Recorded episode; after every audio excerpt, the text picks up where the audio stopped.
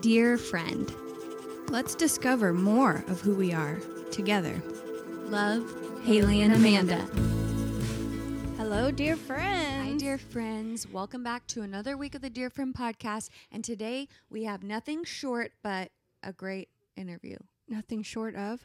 Yeah. I thought you were making a reference to his um, height. I wasn't, but that is funny because he's really tall. He's six four.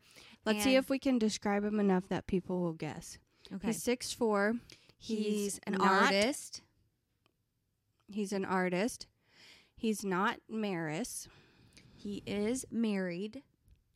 Two children. No, Local. he's not married to children. he's married, Married with two children. He uh, lives in Oak uh, Cliff. Oak Cliff, Texas. Um, he Hi- is his art is. Do you consider abstract? mm-hmm, Okay. kind of abstract expressionism ish. Yep. I Um, hope that he approves of all these words. he is nice. He's very nice. He He's is thoughtful. He gets vulnerable. He does. He really went there with Have us. you guessed? We're gonna give you three, three, two, one. Kyle Steed. Oh, and I I, was bet, like- and I bet you already knew that because it's in the title. Oh. Okay. Well, this is dumb.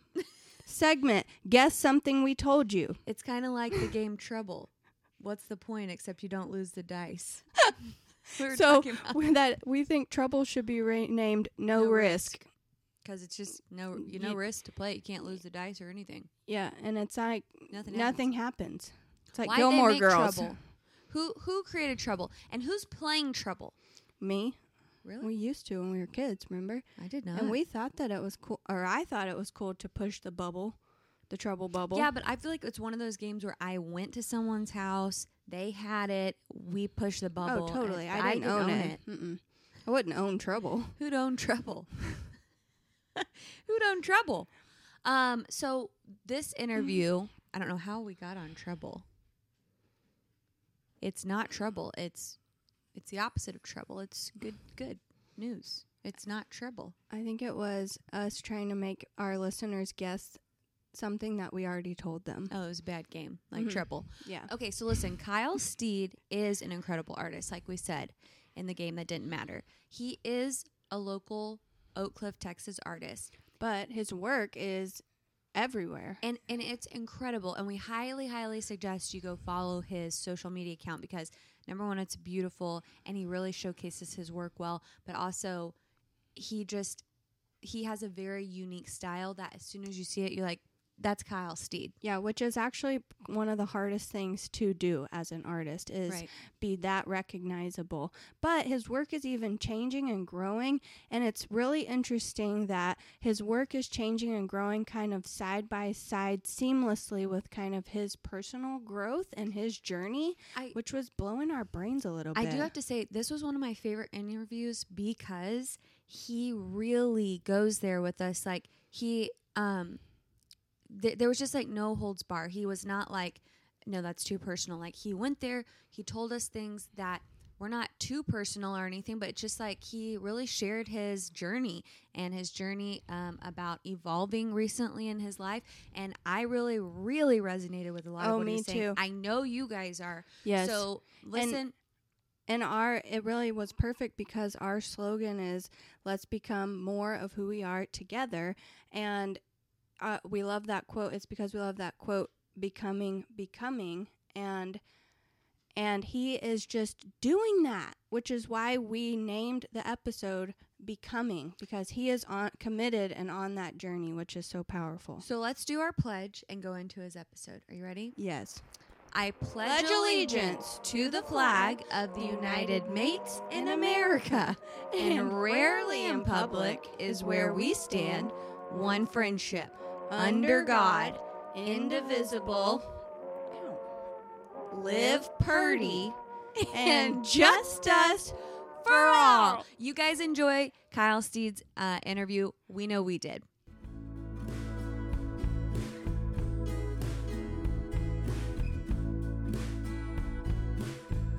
So, Kyle, Hi.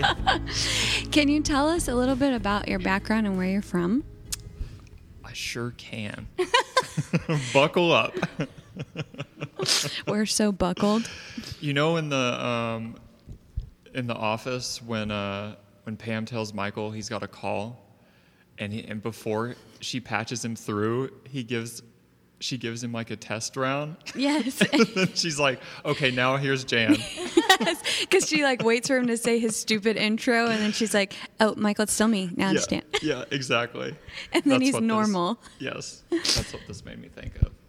Except it's not normal. I'm not normal. You're you're doing great. You're seeming normal. Perfect. Great. Great. Amazing. My background, I yeah. Raised in uh, so I was born in Savannah. Let's start there. A little baby. Yeah. Baby Kyle. Just give us a brief version. You know, like what briefs you wore. Yes. In a nutshell. you know, because briefs are like A nutshell. Not sure. Yeah. Just had to put that in Comic books. Probably Mickey Mouse was on my little undies when I was a boy. Yeah, boy. that's I have one memory. Isn't it funny? Memories mostly now are like lived through photographs. yes. You know, so there's like this memory of me as a little boy playing Lite-Brite. Do you remember Lite-Brites? Yes. And I had like this blue Mickey Mouse like themed wallpaper on my on my walls. It was badass. I was like, what else could I want? you were living the dream. But I don't remember it. I just uh, thought, Oh. I see that picture and I'm like, yeah, I know that's kind of sad. I know. I don't really remember a lot of specifics, or I see mm-hmm. like old VHS home videos, mm-hmm. and then that's my memory. Mm-hmm. Yeah, I'm like, oh, yeah. So don't remember Savannah. I was like one maybe, and we moved to Huntsville in Alabama, North Alabama, and I'm five. But when I'm five, my parents divorce. My dad moves out to Texas. We stay. My brother, I have an older brother, four years older. Mm-hmm. His name is Isaac, and we just kind of had a normal, like, n- what's a normal quote unquote? had a, I played baseball. I tried to do basketball, and I was like, not a tall kid. I was like your I- average. I was about to say, yeah, I Yeah. bet you did play basketball. You're really tall. You guys Uh-uh. can't tell because he's sitting in a short chair. Yes, this is like it's movie magic. What's happening right here? I'm all legs too, so I'm real. I'm six four. But growing up until I was probably 15, almost, I was kind of like a late bloomer on the late side. Yeah. Um, so I think it was by my junior years, like over the summer, I had a huge growth spurt, which was crazy. And whenever your parents were divorced, were you going back and forth? in the summers and most Christmases. Yeah, I remember the first time I got on a plane to go away from my mom to go see my dad. I was just like a wreck. I was Oh, just like yeah. in the plane because it was just my brother and I, you know. And it's so crazy that like you just let kids like hop on a plane I know. and this is normal, and I'm just sitting there like bawling. I'm just so you know like it's not natural no. you know, and feeling all those like heavy feels. Um, and my brother's like, I don't know what he said to me, but as an older brother, it's probably something like, just suck it up. Like, come on, we're going to be okay. Big heavy metal can float in the air. It Yeah. can happen. Every time I'm on a plane, I'm like, I know it's like I bet he was like, I'll just I'll get you a drink and some pretzels. You'll be fine. yeah, just shut up, stop crying. so your dad being in Texas, it, is do you think maybe that's how you ended up here, coming back and forth? Yeah, it's weird. So my dad moved around a lot as when we were kids growing up. Um, so I really appreciate like I kind of had more of a stable place. At least we lived in one spot for the most part. Um, yeah, by the time I moved to my dad when I was 14, he was living in Nashville at the time. So that's where I went into high school, finished high school there, um, where I got into doing graphic design. So like the dream inside of me from an early age was I wanted to be an architect. I wanted to get out of the South. I wanted to go to New York. Like those were my dreams and aspirations. So as a young, let's just back up for a sec. Young little Kyle running around, not tall. What do you remember like what it was about let's say architecture because I know as a kid you weren't like I want to be an architect maybe. Were you building things? How were you playing? Did your mom and dad pick up on certain things? Yeah, great. Um, drawing a lot. In class, I was the kid that was like just scribbling in my notebook, half-ass paying attention to what the teacher said, and uh, and I started drawing like these elaborate house plans. Like I would make like ten-story houses. Just I had graph paper. I thought graph paper was the coolest thing when I was a kid. I was like, look, you can just like make all these rooms and I would draw from memory like my house at home when I was at school. I'd just be like, oh, here's our bedroom. I don't know, something about like the organization and just dreaming something up. But it was like very like mapped out. Um, very interesting. Yeah, like very detailed. Um, And it's like your mind had some kind of intuition with space, like Mm-hmm. very spatially aware to be able to do that. right.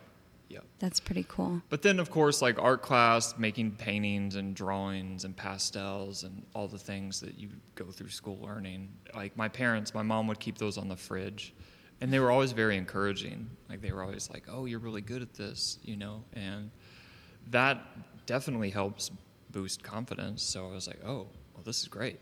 Like they're noticing this. I'm getting recognized for it. So like I want to keep this thing mm-hmm. going."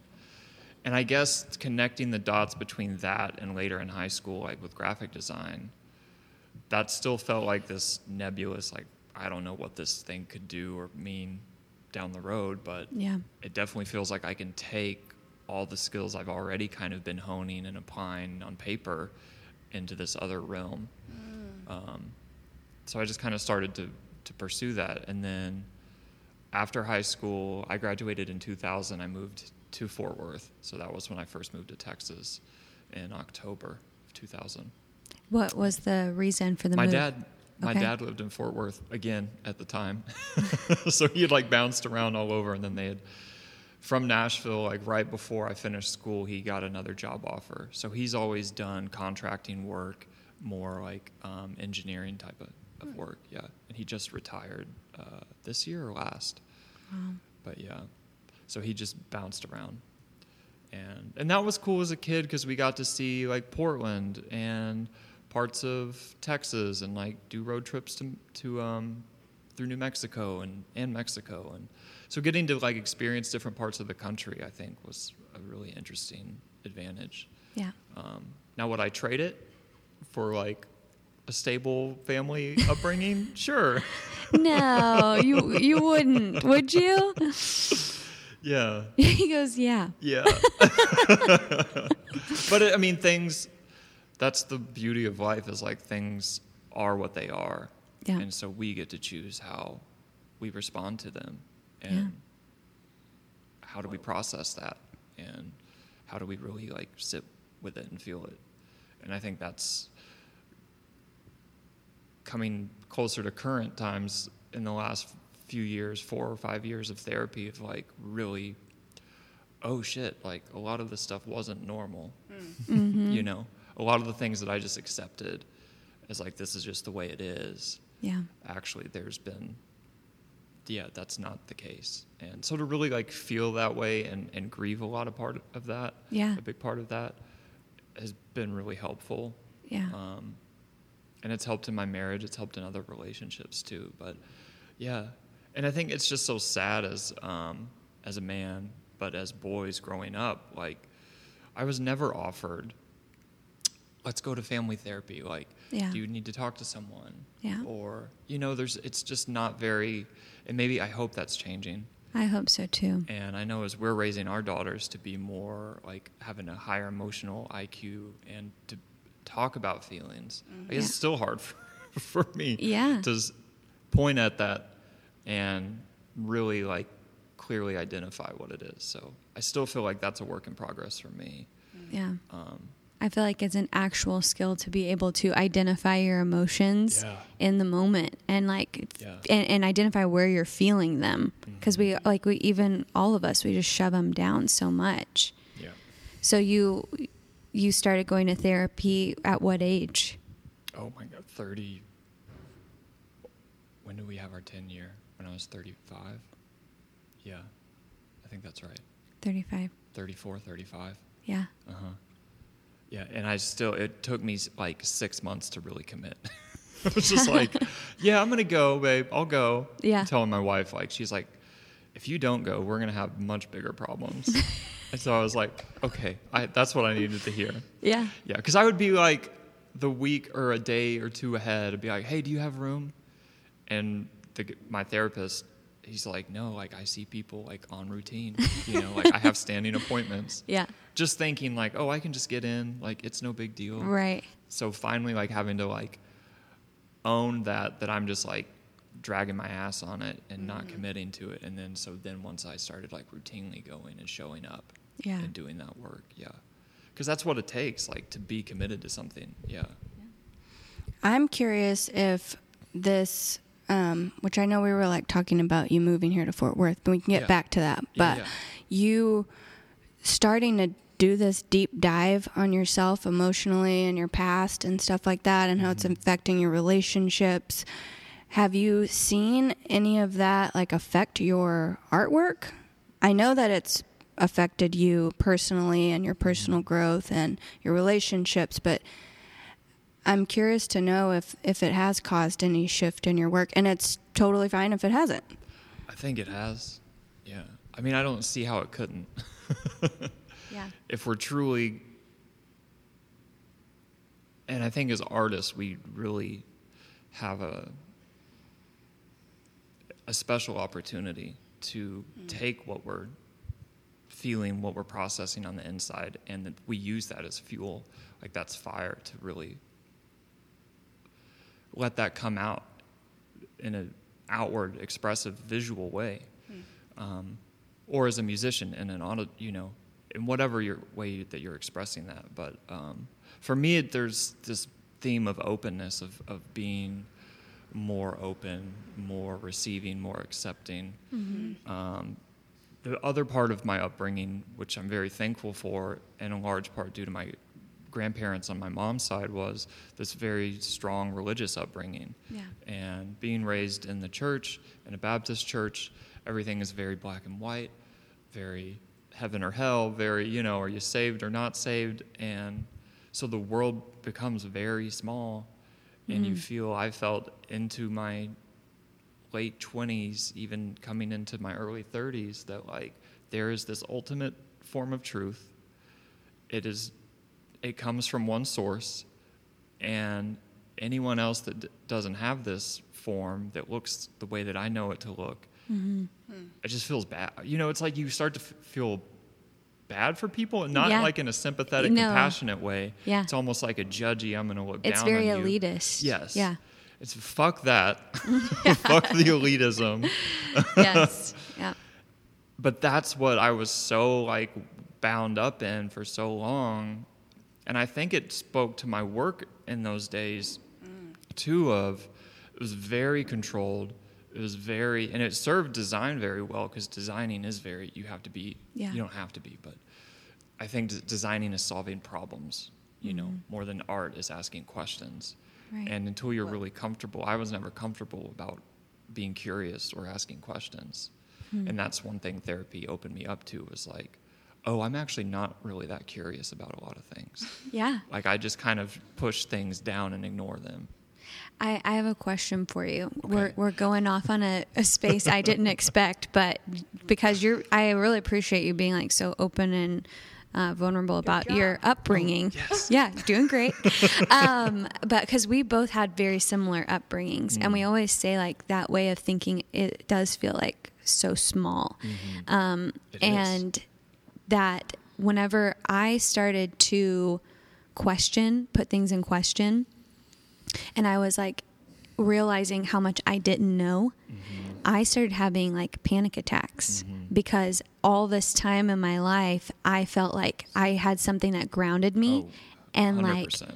and then I, and then I felt like all of a sudden I was flailing about, mm-hmm. and I'm just curious if you had a similar Oh, I'm smiling because I, completely reflective in my own journey. I actually I love this phrase. Her therapist at that time called it "You're baby, you're parasailing with no boat." and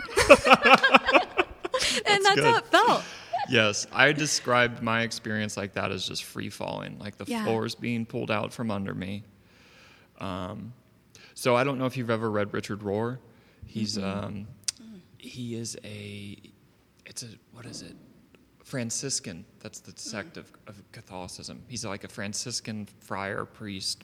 Um, dude, wonderfully sweet. They his base is out in um, Albuquerque, New Mexico, and I've had the wonderful opportunity to meet him and then work with their organization. Um, it's the CAC, Center for Action and Contemplation, that he founded back in like the 70s or something. He was vastly ahead of his time, but he loves like the mysticism part of Christianity. But when I started reading his work, is when all of this started like culminating together, swirling around inside of me. you know, just this big like it was bleeding up to something, which was just this like like whoa, truth doesn't just truth is just true.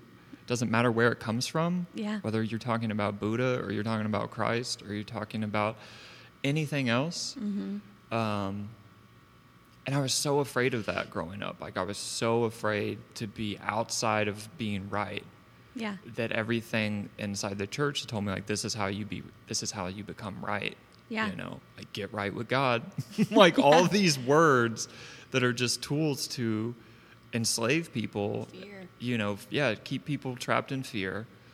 And and it's just so painful. But the part there's so many different things I want to say. The part that I'm thankful for and that I mentioned about my grandparents is like there was that stability. Yeah. There was like at least some form of something I could hold on to growing up because while my home life was kind of shaky at times Yeah. and not having that stability, I found in truth or in in the Bible and going to church like oh okay this feels stable for me. Yeah. Um, and so I'm happy that it's happened at a later stage in my life, in my 30s, where, okay, now I have my own family and I have a spouse and I have my therapist and I have friends who are kind of in similar phases of life to like walk this stuff out Yeah. with, you know. Yeah. But it very much felt. I read um, Richard Rohr's book. Um, I think it was called Everything Belongs, and basically it just blew apart the black and white thinking that I had been holding on to for so long. Yeah. And then once I like that opened up in my chest and my mind, all everything just was like, okay, I don't know what I believe anymore. Yeah. and I believe in love. Yeah. Like I believe that there is truth, but I don't believe that that comes from one specific. It doesn't look like one specific way. yeah. Yeah. Um, when we walked into your studio, we saw a quote by um, the author of The Alchemist, which I do not know how to pronounce his name, but I'm going to say Paulo Coelho. That's great.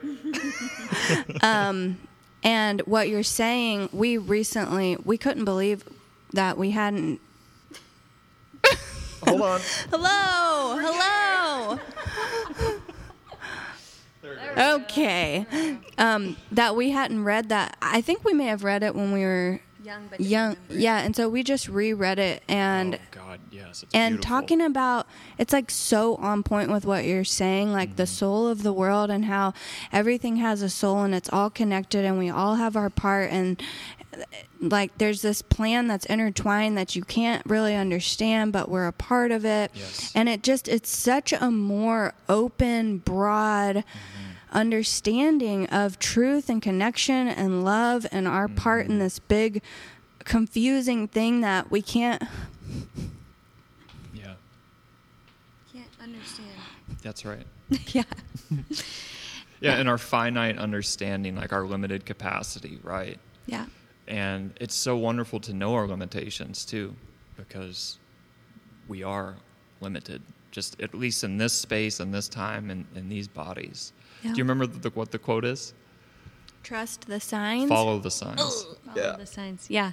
But I'd say trust them too. Yeah. Yeah, I think you have to trust them to follow them. Yeah. I love when I first read The Alchemist. I was blown away. I was like, how did I not Eh. get to read this book until now? Same. Same. I we, we were on a plane and every every page I'd read something I'd be like, Haley. Yeah, it was incredible. yeah. but i think it's what you were saying earlier in life we weren't ready to read that No, i wouldn't wouldn't have i wouldn't have received it i probably would have made fun of it i probably would Oh, have for sure. judged it out of my sure. black and white viewpoint and i'm s- i f- it's not that i feel you know, more sure of anything, but I feel so much more grounded and peaceful in this realm of belief Yeah. now. And um, I did I did want to ask if you when all of this was happening and you read Richard Rohr, Mm-hmm. if that's when you because you said that blew apart my black and white thinking, and I thought you were gonna say my black and white artwork. Is that when you added color though? It kind, of? all happened at the same point in time. Yeah. Wow. Yeah. Because the thing that was keeping me back was fear. Because I was like, oh, I don't know, like overthinking and fear about what color, when, do, how do I start, where do I, like, Yeah. all this just like bullshit. Then it's just that doesn't even matter. Does it? What's more important is like if I just try try this, Yeah. and then I can trust the process. And that's what mm. it's what it's taught me is like just trust the process. Yeah. Just trust showing up. It's just the same thing that I'm that I'm experiencing here today. Like when y'all came in, I'm just like I'm feeling my feelings. I'm feeling frustrated. I'm feeling like this isn't it's so hard to like have a vision and then just like keep wrestling with it until you think you've like maybe starting to see some reflection of what you see on the inside. Yeah. Um, but that really, yeah, that really started to blow apart not just the thinking, but like what was coming out. What, how was I expressing?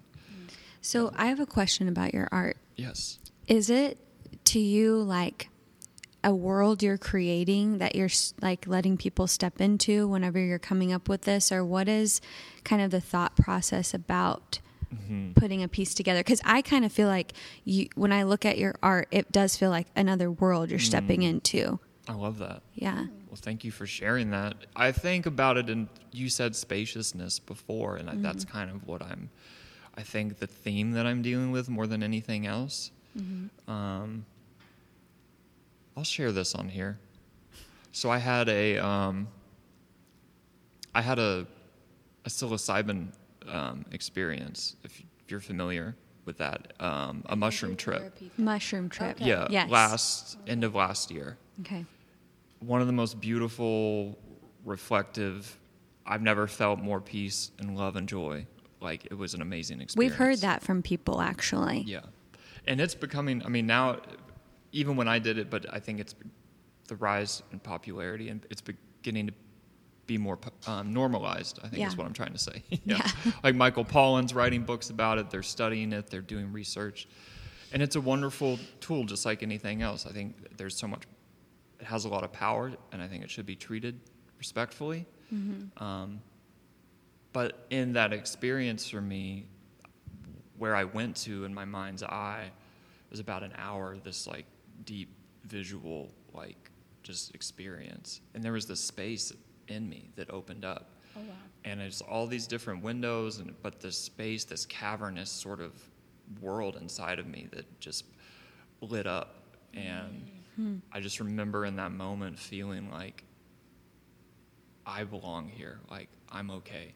Like hmm. this space in me hmm. is um, is allowed to be here. So it's very so just like powerful. affirming. Yeah. yeah Um, and then I spent like 10 minutes just laughing my ass off later. I mean, yeah, it was a really, um, and I don't share that a lot. Yeah. Um, you know, I guess for me, it's like letting go of the stigma, stigmatization. Is that a word? Yes. Yes. Let's go with it. Let's yeah. go with it.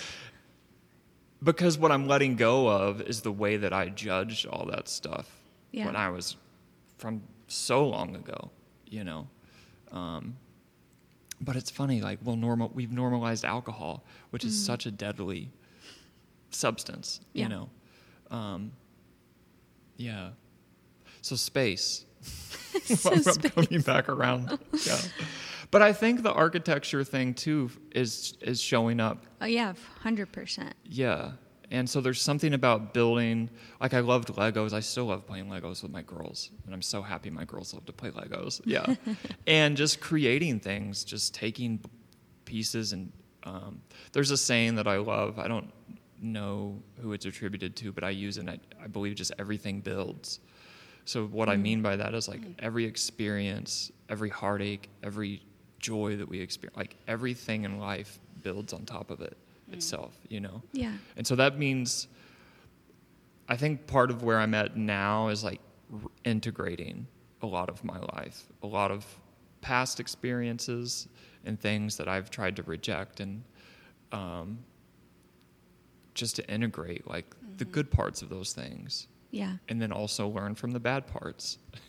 it's it's actually interesting. I'm you'll probably remember the gir- the girls who said this. They were interviewed on uh, another podcast, but about how when we experience something and we have an emotion, like it's in us, and until we release it, it stays and compounds, and it's like. So many people don't let themselves feel it and they numb it out, but it is still inside of us Yeah. and i think it's it's totally with what you're saying like all of that is a part of you and you have to like release that stuff because then it's going to build on top of the next thing that you're doing and Yeah. i'm i'm curious like whenever you were saying that space inside of you that you found on your trip what what was that was it just everything that you had rejected about yourself Mm. or what was it Wow. Oh, I'm sure in some parts there there is a part of that. Yeah, that's a really great question. yeah I'm gonna have to reflect on that further. Um, yeah, you, there was one part I'll share this that specifically happened. There was one room because I I saw all the rooms, and it was like ancient, you know, like cavernous, like um, earthen, just and they weren't even like really decorative windows or doors, whatever they were. They were just like carved out, and everything was like into this one center like chamber room. Oh, and you couldn't see it, but it was all filled with love. That's all I remember feeling was like this whole space is filled with love. Mm. wow And I went into one room because I was like, okay, I want to turn all the lights on. Like, let's turn the lights on. There was like this divine presence with me that I wasn't familiar with. I just felt. And I went into one room, and I believe it was like a bed, or there was like a shadow part, and there was this like figure or something that like went to hide. And I just remember saying, like, you're okay. Like, it's okay to be here. Like, you can come out. Like, you don't have to hide, essentially, you know? And so, yeah, like, um, and I've as I've learned more and listened to people talk about their experiences, the hardest part is contextualizing after the fact. Yeah. And so I have journal entries and like I made voice memos during that time. I'd love I need to go back and listen to them, but um, yeah, like I, I don't think it could not be about parts of me that felt rejected yeah or parts that I was stuffing down, parts that I was trying to hide, you know, and not bring bring into that light. yeah Yeah. I think it's like so incredible and like honorable when people go there within themselves because it's scary as hell. Yeah. Mm-hmm. Like, Oh, I was. I would say I was. Um, maybe low anxiety. I was nervous. I'll say I was nervous beforehand, yeah, just because it's a new experience. And afterward, I was like, "What the hell did I ever have to be nervous about?" yeah, You know. And of course, that's my own experience, and I, I want to be careful that it's not like an. This isn't an anecdote for anyone just to freely go and you know. There's there are definitely um, uh, precautions you know to take when doing something like that. But um, But also, just what I was taking from what she was saying, it's also so honorable that Thank not you. just the trip, but like that then you took the long trip and yeah, and that you've Yes. continued to explore because that's scary as hell. yeah, Like I see. Yeah. why why are you beha- and I'm I'm in therapy too. Like it's I'm a huge fan. Mm-hmm. It's exploring those parts of ourselves that we didn't even like you know that we had the lights off, you know, and that we thought the lights need to be off there, you Yeah. know, but then we don't realize that we're behaving in certain ways because that light's been off since we were 5 years old or whatever, you know. And I think it's so beautiful that you were talking about how the light came on in all the parts and that it was okay. And that, and I see a connection with the spiritual that you were talking about too, and your artwork, and that just that openness mm. that we initially think about the world and everyone else, but also how open we are with ourselves. Yeah. And like, is it like we should be able to accept Keep going. I'm loving this. we should be able to accept all of the parts of us. Like it's okay that we have a scared little person inside of us. Mm-hmm. And it's okay that we have a really brave, thoughtful, wise person inside of us. And an adventurer and also someone who's real scared. And you know, Yeah. and Do you ever feel like that scared little kid? hundred percent. Okay. Yeah. I'm not alone. I mean, and and another thing, how you were saying at the beginning, like leaving that self critic, not leaving that self critic, but befriending it, Mm-hmm. and it's like that little scared child inside of all of us. We don't need to tell her or him to get out. Yeah. You know, it's like, hey, Yeah. you're okay with me. That's you right. know, That's it. and. And we're on this journey and we're going to follow the signs and we're going to trust the process. Mm-hmm. And we don't know the outcome, but whatever, you know? Mm-hmm. And so, and there's also another, um, I'm going to buy you this book by David Whyte called, called House of Belonging. Yeah. And it's about finding that place of belonging inside of us that we belong to ourselves and to feel peaceful and calm and accepting of ourselves and then we proceed out into the world completely differently yeah. That's so true. I have a, I have a question then. Um, as a parent, like as a father, mm-hmm. because we had um, a guest Olivia on our on our podcast, and she said parenting is like parenting your yourself outside mm. of yourself. Mm-hmm. And do you feel oh, like Shit, yes. it's something that so true. that it, you you going inside of you that's something that has helped you be a better parent? help me i mean yeah and i think it's all about how you frame it how you look at it. Like are you just looking to pass the time and like okay let's just get through this and the kids go to bed and then mm-hmm. whatever. But it's like and some days are like that. I'm not going to pretend like they're not because some Yeah. days it's just like i've got no energy. My amanda my wife's got no energy you know? We're mm-hmm. just like get these kids to fucking bed. Like come on. we just need to relax. Yeah. but then you can you know there's yes like some a friend of mine once told me that your how old your kids are is how old you are at parenting so th- like i've got a seven and a five year old so i feel like sometimes like i'm a five year old trying to parent a five year old Yeah. but i see so much of me in my five year old that it's scary and Yeah. I and then I'm like trying to relate to her, and I'm like, look, I hear you. I know that's hard and that's scary. Um, there's a wonderful book called Body Keeps the Score. If you've ever heard of Hmm. this book, No. but Body um, keeps the score. wonderful, yeah. Okay. And it talks about like past trauma and stuff, but the way that we store those things and the way that our body remembers before our even brain will connect it to a memory. Um, yeah, early like with little babies when they were little, I would get triggered a lot, just um, feeling really h- helpless. Yeah. You know, um, and as being a man, as the first when I first became a father with Savannah, that day my wife was laboring was like I felt emotions intensely. I didn't feel them in my body like she's physically giving birth, but I felt like emotionally like spent. I'm like Yeah. I don't know what to do. Like I can I just have to be to be here, Yeah. you know. Um yeah, I think parenting for sure feels like a, a self-reflection. Yeah. And then one of the things my therapist says that's so wonderful is like it's all about the repair process. Mm-hmm. And it's all about how do you go back to them when you screw up? And we screw up like 10 times a day or more. Yeah. you know, I'm sorry I raised my voice at you. I'm, Yeah. I'm sorry that X, Y, Z, you know, Yeah. and that's hard. I don't do it well Yeah. um, every day.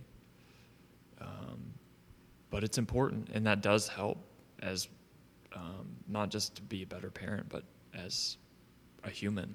Yeah, because it's it's kind of something I think people forget about. We don't have children, obviously, so we're gonna go with what you say on Yeah. this. But um, it just seems like a lot of people forget that their children are also people, Yeah. and that people aren't perfect, and so they're learning watching us about how we repair mistakes because they will make mistakes and they will raise their voice sometimes and they will Oh, be they sure angry. will.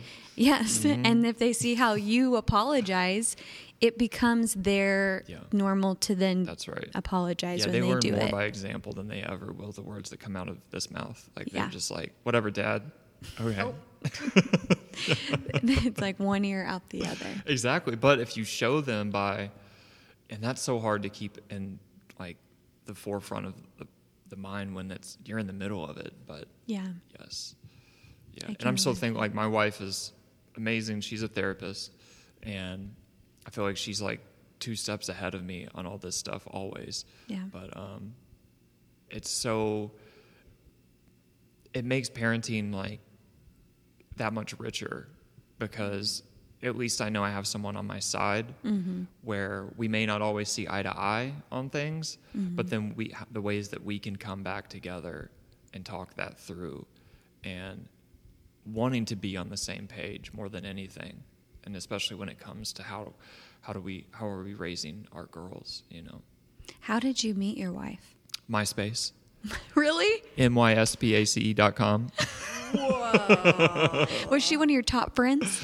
She liked No. your song on your page? yeah yeah this was 2005 Oh my goodness. Yeah. Really, mm-hmm. MySpace? oh for real this is a real story I need to hear it. Mm-hmm. How did this?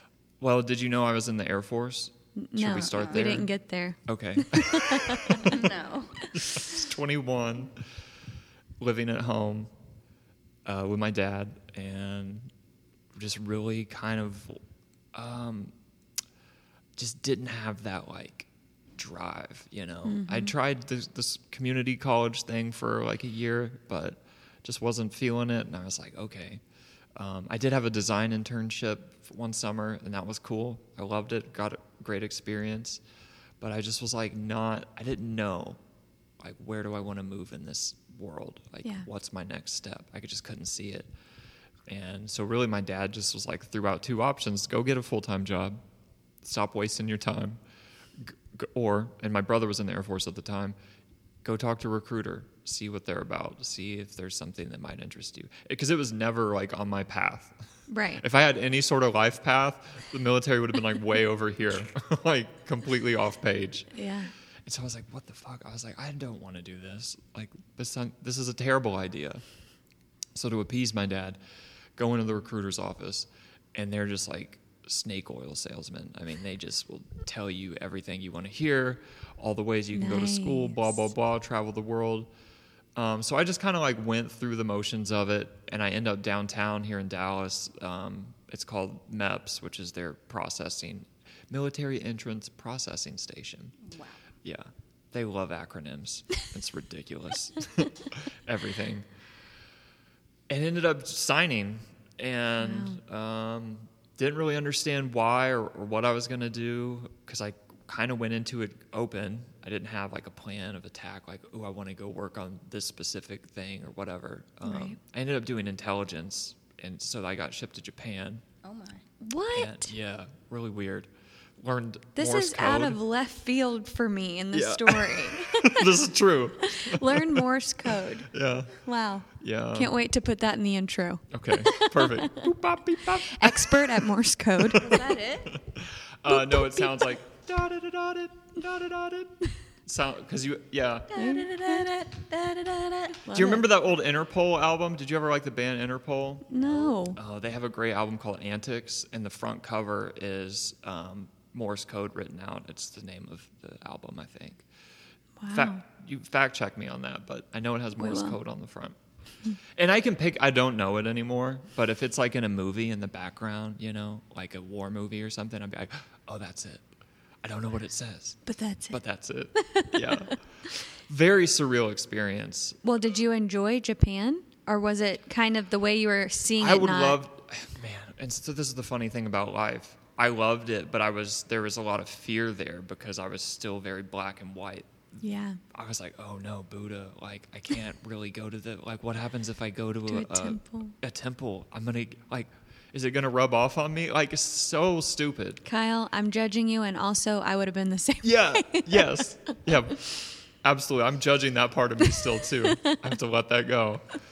Um, I ultimately wonderful experience, life changing even. Um, I'd say I would recommend anyone in their early to mid to late twenties. You know, if like you don't know what to do, just go live in another country Yeah. for a while to see a complete and Japan is completely feels like polar opposite. Even though they're a very developed nation, like it's all it's not a melting pot like here. Like Yeah. it is ninety something percent Japanese. Um, so the culture is so different, but they're so beautiful. Like there's they were so welcoming, so kind. The food was wonderful. Now, of course, we had a different experience living near. We lived off base, but mm. living near a military thing, like it's very westernized. Right. People are very much more accustomed to seeing Westerners and tall white people walking around. So yeah, you it's you Yeah. kind of have to like go further out to get like a more culturally. We like, we always say that everyone should feel like an outsider. At least, you know, at some point in your life, That's go it. and be the outsider. Yes. In that, I'd never experienced what that felt like, you Yeah. know. As a white male growing up in the Southeast, like, I was primed for for success. Like that was it. It was like bred Yeah. into it. Yeah. But to have that experience and to know like the the insecurity and the doubt and the just that feeling of not really belonging Yeah. that's taken for granted so much. Um, but it's so powerful in what it can teach us too. Yeah. Um, to be humble and to be, you know, don't don't be just a, a smart ass, like, you know. And it's sad to see like when when I was there, like you just see people that just don't pay any they have no self awareness about it, you know. Yeah. Um, MySpace. so I was there. That's where all this was leading. a girl I dated for a brief time there. She was the first one that showed me Facebook when it was still like only for colleges. kids. Yeah. Yep. And I was like, well, that's dumb. And then she was like, oh, and there's also MySpace. And I was like, oh, I like this. I could do this. I could do this. And so yeah, I was like looking for people back home, and I think I was searching like maybe the community college. Anyways, her photo comes up. I click on it, and I'm like, oh, she's cute. I'm like, who's this girl? I'm like reading about her, send her a message, and that kind of started it. I can't believe that's how you met your wife. That's crazy. yeah. So And y'all we've just been started messaging. 16 years in December. Whoa. Oh my gosh. Yeah. Wow. Mm-hmm. So Online dating. at the at very early stages. This is an advertisement for MySpace dating. Yeah. That, I don't even know if you can get on that website anymore. No. That's so y'all were just messaging back and forth. What was the big Yeah. connector for you guys? Uh, really, we connect. We, this is funny. We've been able to clearly see this later in life. Our our brokenness. Yeah. I had was coming out of a bad relationship. She had just come out of a bad, re- or maybe not bad relationship, but it was like a bad breakup. Yeah. So we're like two little wounded souls, like online, just like trying to make a spark happen.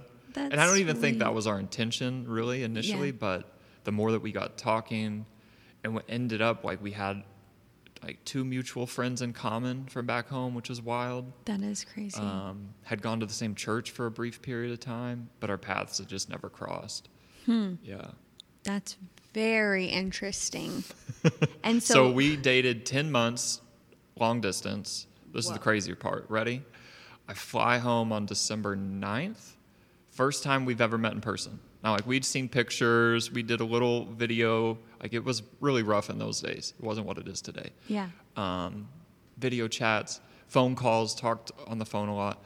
But I saw her the first time at the airport on December 9th, and we got married on the 14th, five days later. Are you oh. kidding?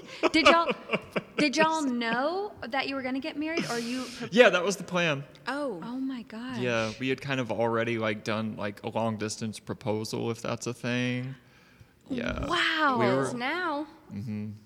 We were just like in that season of life, I was so convinced that this was God's plan. That this was like, you know, this was th- all that language wrapped up around this, you know? Yeah.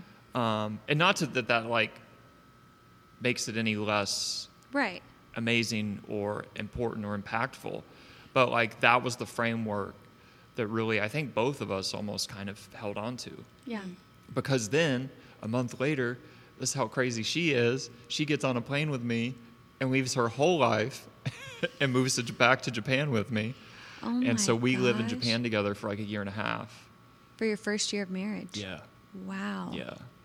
I know. Well, but you know, I I will say that does sound crazy, but you probably talked so much in that 10 months and Oh, without like the physical Mm-hmm. distractions like you probably knew each other very well by the time you got married. yeah, so we knew each other in that sense, like on a like um, on that level, and then like yeah, being together like in the physical same space and time, and having that time together, that space, the first year of marriage is wonderful. Mm-hmm. You know, where it was just us, like we didn't have the pressures of like going to see friends or hang out with family or whatever.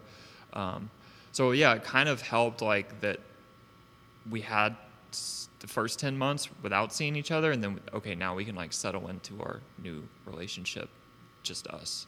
That's pretty cool actually. yeah. So i mean it, like we got to go to sydney on a honeymoon. Like who gets to go to sydney? Like that's crazy. It's crazy. and traveling I the only thing we regret is not seeing more of japan together traveling a bit more. Um, but we were like on the northern end of the main island and so we got a lot of snow during the winter which was really pretty yeah. yeah Wow. hmm And then It was how a very simple. It felt like the simplest of times. yeah, Yeah. I can imagine. Reminiscing about it, it's like, oh yeah, that sounds nice. Life was so simple. Cuz then when did you have your first kid? How many oh yeah, not till almost. It was like right after eight years of marriage. Oh, Okay. cool. Yeah, we did a big seven-year trip to California for like a week, and we kind of knew it going into it. Like this is going to be our last trip, just us. And hmm. then that was in December. So by the next November, S- Savannah was born. Wow. Yeah. That's a substantial amount of time to s- establish your marriage. We always said five. Five years came, and then we were like, not yet.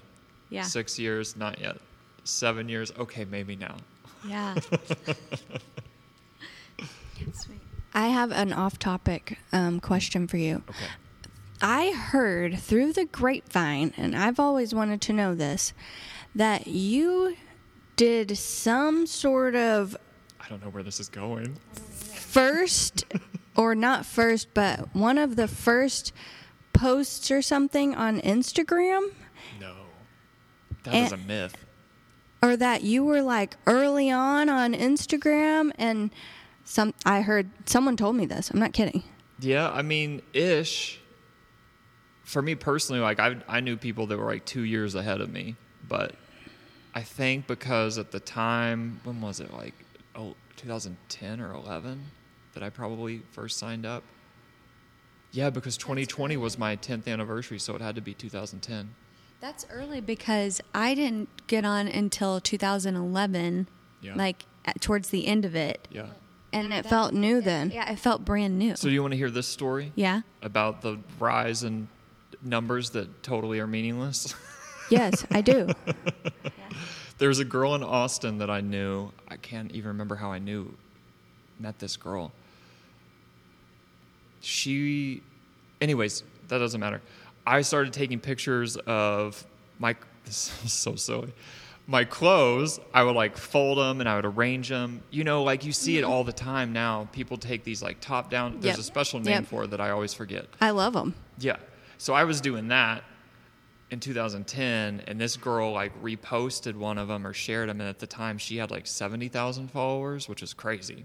That was like Whoa. whoa. Yeah, totally. And so then that just that was the kicker. That was the as Malcolm Gladwell would say the tipping point. And um, I didn't know it that it was happening at the time, but I saw and since when that happened, like every week I was getting like 2,000 new followers, 4,000 new followers, and then simultaneously, Instagram at the time had suggested users. So anytime someone new signed up for, got the app, they would be like, "Here's people you should follow." And most time, I think people just oh. hit like select all. So that really took my numbers through the hmm. roof. And I think I maxed out like 180, 190 at one point. And then it's, it's just been a steady, steady nosedive down, down, Well, down, down, down. Like, how has eh, social media affected your career, if at all?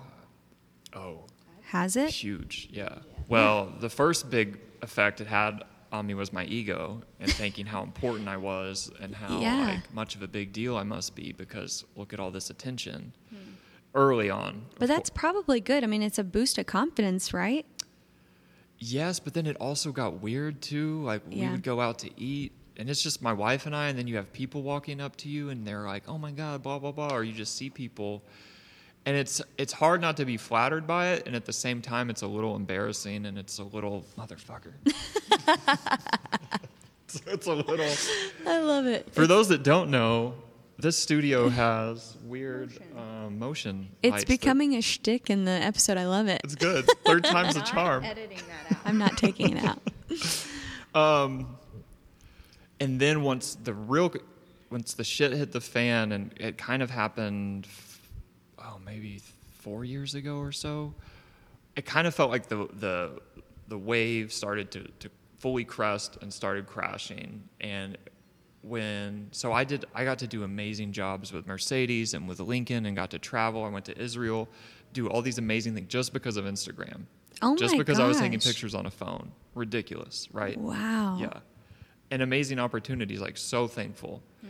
And then it there was a, a year, a moment where it just everything flipped. Like marketing all changed around it. People I think because of the rise of it, people started getting smarter. Their budgets maybe started getting smaller. Yeah.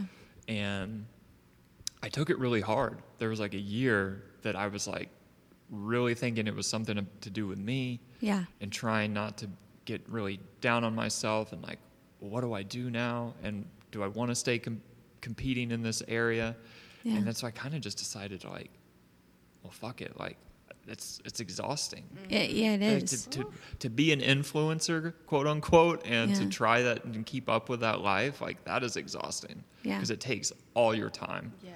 and I think too, right around the time of having kids and being a new parent, I'm like, yeah, like that's not really what I want to give my time to. Yeah. So your posts these days are very beautiful and thoughtful. what thank guides you. your posting these days? From the um, peanut gallery over here. Yeah. I like that the British have a, a saying, it's like, fuck all. I mean, it just feels much like that. Like, I just want to share what I'm feeling, what I'm thinking. Mm-hmm. And in the moment that I'm working on something, I, I don't want to spend all that time editing and refining. One, because I don't care anymore. And two, I'm pretty sure no one else does. if I take an hour to, Right. you know, carefully, like, make sure everything looks perfect Yeah. like just give me reality. Do you ever listen to that Lauryn Hill unplugged album? I love Lauryn Hill, but Oh man, she has this great line. She said, uh, "Oh, I'm gonna mess it up so bad. Uh, fantasy is what people want, but reality is what people need. Hmm. You know, the fantasy, like this this fantasy life of like living on Instagram. Yeah. Of everything looks amazing. glamorous. Yeah. and- And choosing to like walk a different direction from that is, is not easy. And you definitely, I mean, now I just kind of, it, at first it hurt when I watched the numbers go down, and now I'm like, great. like it's, that's a good feeling. I had this poster or this little like saying in here for a while that said, How do I lose more followers? Kind of like a mantra. Oh, nice. Yeah. Mm-hmm. Well, and it's kind of nice that there is hopefully out in the world, be, like taking a shift towards that reality and authenticity. Mm-hmm. You know, Bren- Brene Brown and her Yeah. shtick on vulnerability. You know, it. I mean, it's very popular right now, but it's resonating with a lot of people, and it's changing the way we're Yep. being in the world. And I think it is affecting social media and people's work and how we're interacting with others. And our um, our little slogan for the podcast is to become let's become more of who we are Mm. together. So it's like not trying to be someone else, you know, not trying to grow into a different person, but trying that's so to hard. together figure out the m- deepest most authentic parts of ourselves and just Mm-hmm. honoring that and then helping each other. Yeah, I got goosebumps. You talking about that? you know why? Because as like a recovering people pleaser, oh my god. so much of Yes. me had been wrapped up in other people's perceptions of me, and wanting to be all these different people Hmm. for so many different. And it's impossible. You can't do that. Or if you can, you're just gonna like run yourself into the ground. You're just gonna be exhausted all the time. and so yeah, I think part of this path of recovery is like therapy, the mushroom trip, like all these different ways of meditation of yoga is to like let's can we be okay here? can we love this first? Mm-hmm. That's where everything has done this complete 180 where early for so many years growing up it was all about externally looking okay Hmm. everything outwardly hel- holding all that together but this if this isn't right like none of that else none of that matters. And until we can love and find peace and contentment inside like we're not going to be able to have that for anyone including ourselves first but anyone else in our sphere our surrounding. Uh, that's what i'm convinced of like yeah Well, and my on fav- that note well, I was going to say my favorite quote in your my favorite quote in your studio is my grandma could paint Oh, that. yes. Thank you for touching on that. yeah, I think that's a good that's a good place to end it. Is that you, you said someone on a Instagram live? Yeah, I was painting in here earlier this year. Yeah. And it's just funny, like, of course, there's the people I know or people that I see from time to time that are hopping on and they're just saying hi, but then there's just these trolls, these people that just love trying to like get under your skin.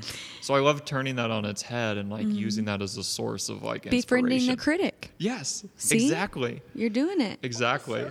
Because I would just like be reading some of them out loud while I'm like on Instagram live, and I'm like, duh, duh. I'm like, oh, that's a good one. ah, your grandma could paint that. and I'd love to see it. yes, yeah. That's So, so, yeah, I funny. think that's a that's a pretty good one. Yeah. well, I was thanks. seeing if there was. I had one more, but I don't know where it is. Never wait on Never wait on inspiration. I Yeah. like that one. Mm-hmm. You got your kids drawing back there, I think. I do. Yeah, they were working. There's a couple canvases over here that they. They haven't been up to the studio in a while. Mm-hmm. Style keyed. I love it. Thanks for talking with us today. Oh my gosh! Thank you. It was- being so open. Yeah. Yeah. It's- Well, you guys, I mean, so th- this is what I want to say about y'all is these podcasts, like these conversations, like this is this is an extension of social media, but it's more it offers more of a glimpse of reality and mm. like authenticity. The things that we're all after, I think ultimately. Yeah. And so having these conversations is this isn't shit that you can just like sit behind a keyboard and talk about Yeah. and write about and edit your Right. life, you know. So thank you for showing up and and doing what y'all do. We love these conversations. Like, I feel, you know, we were telling you that we're having such a hard day, and like, it it's very um, Nourishing. nourishing and Mm. uplifting to like have a conversation about life that it, you know, it, like we talked about how life is so fragile, and like this stuff is so important that we're talking about, and it's about living the best life that we can as the best versions of ourselves and really caring about the things we should care about that actually matter and That's I, I'm, i'm grateful for the conversation today because i needed it to come out of my Mm. own self so Mm. Well, thank you. thank you so much Yeah, I enjoyed it. me too that was really really